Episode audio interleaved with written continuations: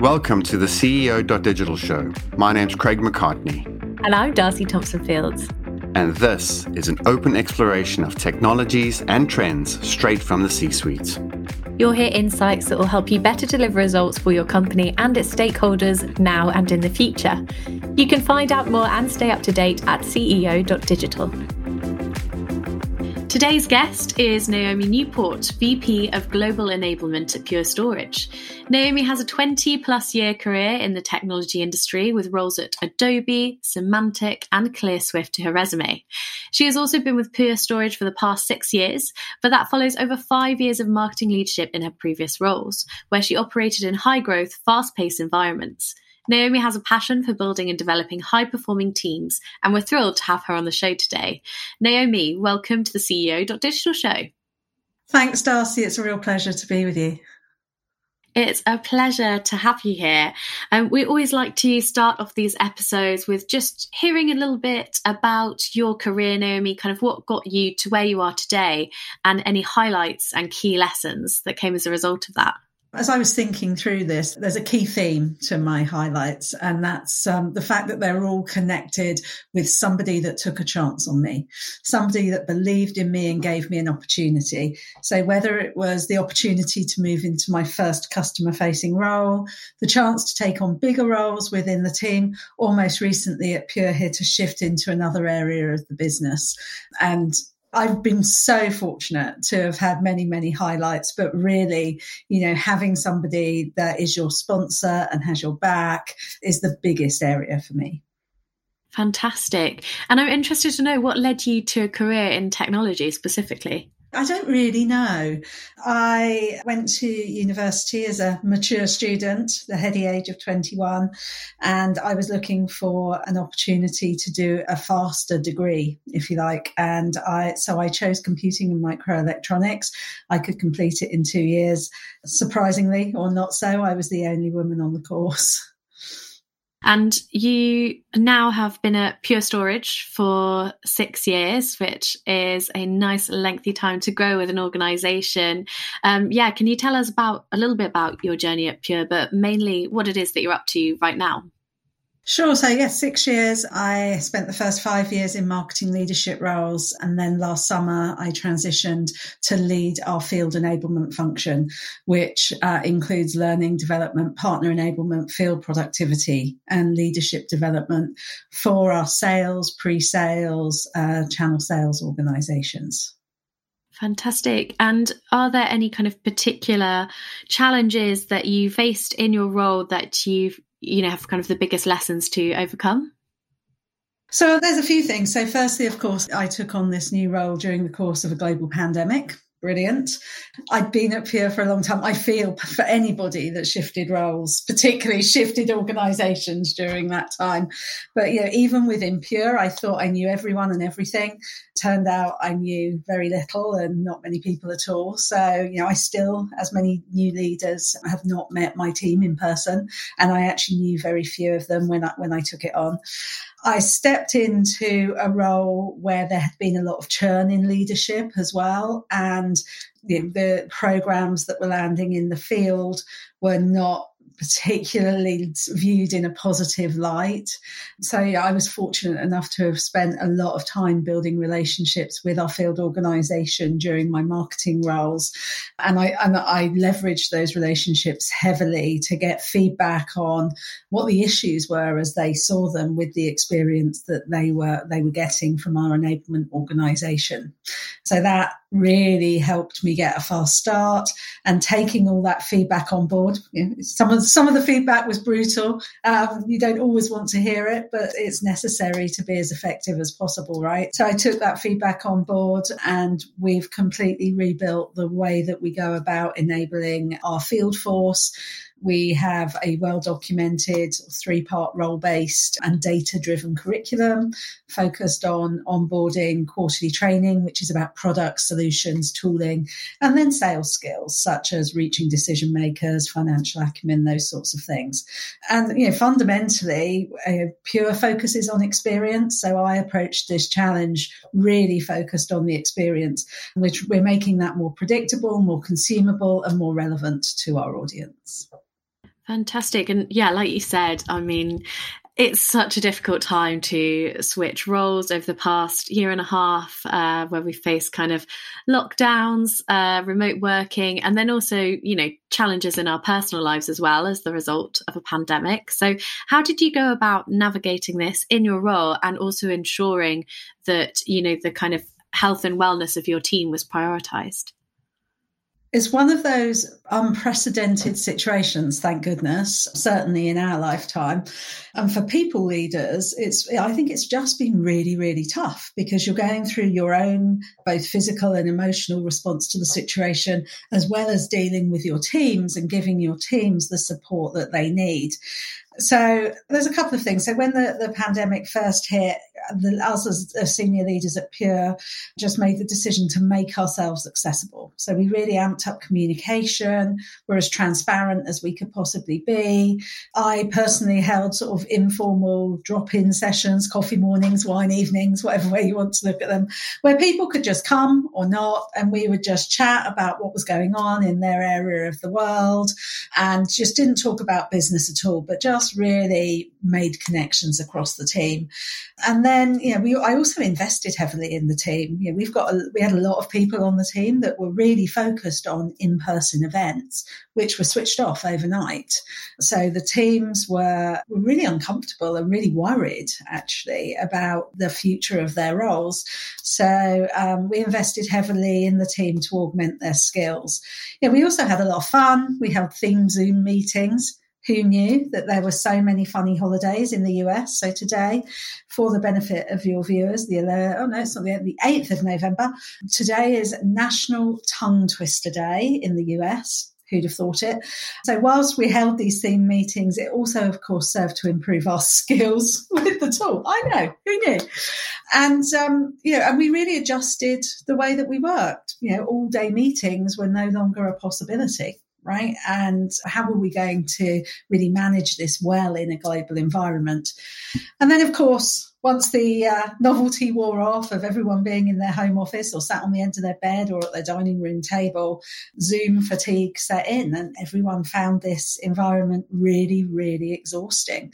So we've worked really hard to reduce the number of meetings, the length of meetings, really focus on external engagements rather than just internal meetings. And we've also uh, introduced pure play days, which are company wide holidays. There's nothing worse than having a day off and worrying about what you're going back to. And these company wide holidays have been game changing to really give people the chance to relax and recharge there's some great examples there and i know a lot of companies have yeah been put in this position where they need to be reactive initially and now we've been able to take stock see where our kind of employees and our people are at uh, and hopefully meet them there. Are there any lessons from this time that you're going to be taking forward into the future? And have you seen a fundamental shift in how you're working as a team? So I used to spend all my time on the road. I would, you know, come go fly to Singapore on a Sunday night, get there for Monday evening, come back, be home for a couple of days, and then fly to the US. So I, you know, I don't think companies will ever invest in travel budgets like they used to. And actually, that's not a bad thing. I think in the main, we found a more effective way to work, and that's a really good thing. I do think it focuses the mind on why we need to be in person and when things are more effective in person versus virtually. And that will really help us prioritize our time. I think one of the great side effects of the pandemic has really been the focus on individuals' well-being. And whilst it's always been talked about, and Pure actually have always done a very good job in making tools and things available, it feels like people really care now they really, really care. And, you know, people are talking about burnout and, you know, taking time off and how important it is to take real time off, not pretend time off and, and things like that. That's got to stay with us. But I think the final thing for me is around choice. And, you know, there's a lot of debate around should do people want to be back in the office? Do people want to permanently work from home? Should it be a hybrid approach? Fundamentally, I think people just want the choice. And for the first time in many instances, people are actually now getting that choice, which is a great thing. I know as well it's been particularly challenging when trying to think of blanket policies across the board because as you said, you know, each individual's needs are different.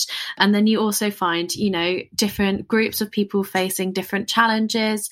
So obviously, you know, parents had it particularly tough in the pandemic, having to balance the the needs of childcare and schooling along uh, with running from home. Young people had it particularly tough, right? Often those kind of grouped in cities in smaller apartments without adequate working conditions, and there's been quite a sort of imbalance in you know how this has affected the different genders and particularly how women have you know had to take on both the kind of increased toll in the home whilst balancing that with the needs and expectations from work. So i just wondered if you dealt with that within your own team naomi and how you combated it. I've read a lot about this, and I am fascinated personally by the impact, the, the long term impact the pandemic will have on people. I always say, I hope I'm still alive in 20 years' time when somebody far cleverer than I does some big research project into this, and you know, and we can just reflect and uh, hopefully learn from it. I think I had a very diverse team. Well, I I still do have a very diverse team. There were people on my new team that were on maternity leave when I took on this role in the US, and they came back to work and had not hired a nanny or engaged with daycare because they were just too they just wanted to look after their child right? And it, it, was just one of those unknown things. So things like noise in the background or your dog barking or a baby crying the sort of things that on in this sort of virtual environment that would have raised eyebrows frankly, uh, before is just now commonplace. You know, it's, it's, totally commonplace for me to start up a meeting and there's somebody sat there with a baby on their lap. And I think that's just, that's a really positive move for females in this industry. That aside, you know, I've been reading a lot, as I said, and studies suggest that as a result of this pandemic, one in four women are considering leaving either leaving the workforce or downsizing their careers, which you know fun- fundamentally undoes much of the good work that has been done with regards to gender equality in the workplace, and that's um, that's a frightening statistic. What do you think the industry can be doing to help reduce those numbers and that risk? So, yeah, I think a lot of organizations talk about diversity and and Pure is very intentional about diversity and introducing specific programs. The most recent one, for example, was a, a returnship program, which is really encouraging women back to the workforce after a career break.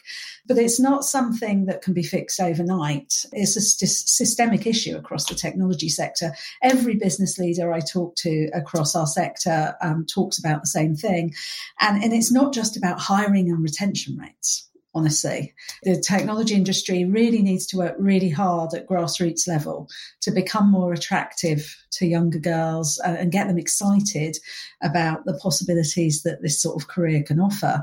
You know, diversity in isolation of inclusion and belonging is neither here nor there. You know, diversity is a fact, it's a numbers game. People of color, gender diversity, inclusion is a choice. I, you know, you choose to feel included or, or not, but belonging is a feeling. And anything that's feeling related is really hard to put your finger on and is really hard for um, organizations to manage. But it's so fundamentally important and requires a change in the way a business is run and led.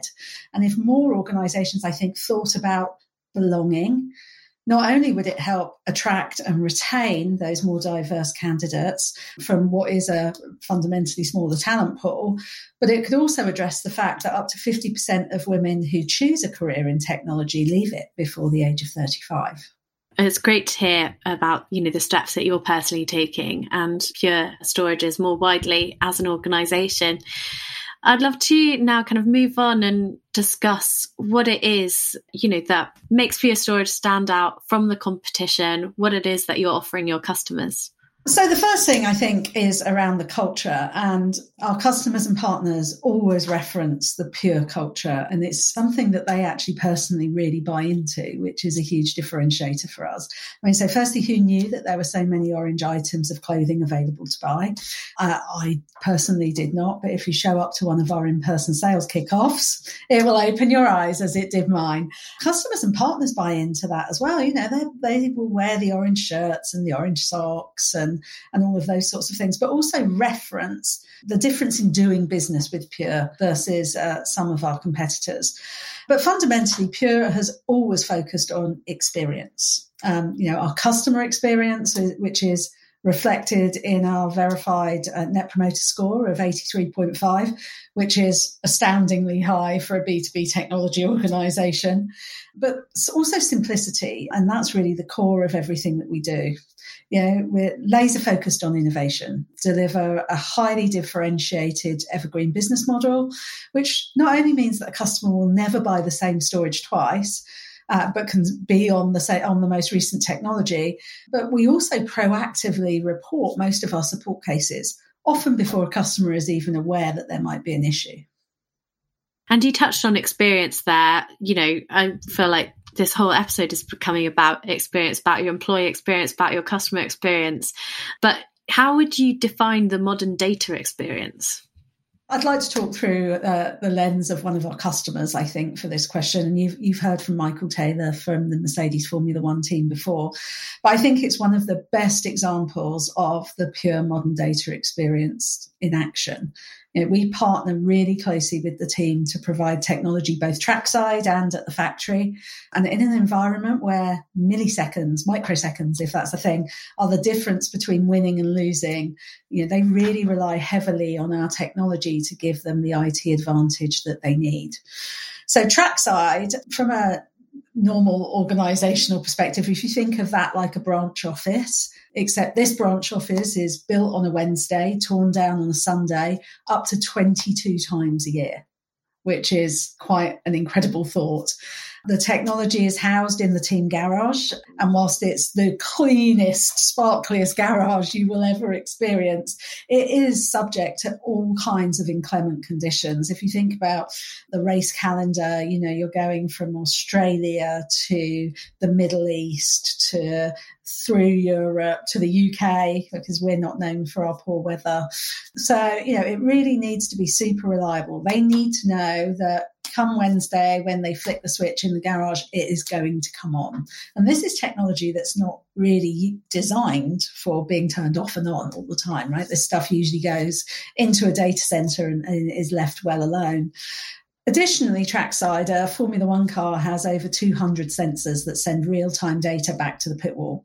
And being able to process that data faster than, than other teams in order to make the next strategy decision is really critical to the team's race performance back at the factory, you know, the team are already well busy on next year's car and dealing with all the changes in regulations that comes with the new season. So, for example, if we can help them reduce the time it takes to re- run a database query from hours to seconds, they just remain well ahead of the game. Amazing, great example there. Thank you, Naomi. And I don't know about you, but I'm almost horrified to think of 2022 coming around so quickly. Where has this year gone? But as we do start to look to the new year and to the future, I wanted to ask you what are the top trends in data that we should be keeping an eye on? Where should data leaders be putting their focus for 2022? So I think there's a number of things. So firstly, there is the rise in unstructured data is just off the charts, right? And it's all very well having all this data, but how do you take it and get information from it to enable you to make meaningful decisions? So I think that's that's the first challenge and uh, that uh, business leaders are going to continue to face as we go into the new year. The second thing is around the introduction of more and more uh, regulations. So the legal requirements in all, and they're different everywhere, right? Across, across the world, the legal requirements about how you store and manage that data and who has access to it and where it is, is going to continue to be really, really challenging for organizations. You know, finally, there's just going to be more and more and more of it. So, how do you use that data? How do you make sure that the people who need access to it have access to it? And how do you really focus on security to make sure that the folk you really don't want to have access to it can't lay their grubby mitts on it? I did want to ask you as well, it's a bit of a side question, but as I'm talking to you, you know, we've just come out of COP26. You know, sustainability and environmentalism is a huge focus for individuals, nations, and businesses alike. Is there anything that the data industry or data leaders can be doing to help focus on that drive towards sustainability? It's a really interesting question. I think the environmental impact of our, our technology at Pure is something that we just don't speak about enough. You know, we are actually as uh, green and efficient as we could possibly be with you know our arrays uh, using the same sort of amount of energy as a hairdryer so it's really energy efficient but from a, a size perspective as well the amount of physical space that the arrays um, take up is really, really small. And the density of the uh, storage on our arrays is very high. You often see actually um, customers on social media taking before and after photos the amount of space that a competitor's product took up versus pure. And you know that's that's a big deal. You know, real estate is expensive from both from a financial perspective but also from an environmental perspective. There's a lot of things that all industries could do better and i think honestly certainly i feel like we're only just really learning about what that is and we really need to listen to the younger generation who have a much better idea of much more creative ways of looking at this issue that we face. It's an issue that's going to face us all, maybe not in my lifetime, but certainly in my children's lifetime. And if you think about the uh, 1.5 degree target, to only see, you know, X amount of rise in uh, the sea level, for example. So we only go, it only goes up to our ankles, not up to our waist. That's a, it's a fairly horrifying visual. And we need more and more people focused within the technology industry on minimizing our carbon footprint. Absolutely. And I think you're right, kind of the the positive message and, and vision to take from this is is looking at younger generations and how they are taking up the cause and coming up with creative and inspiring ways. Uh, speaking of inspiring, you've shared some great examples of how you approach your own leadership, Naomi. But for you, what makes a good leader? So I think authenticity is absolutely critical. I have seen many people rise up through the ranks really quickly and just become a different person, in my experience, quite unnecessarily.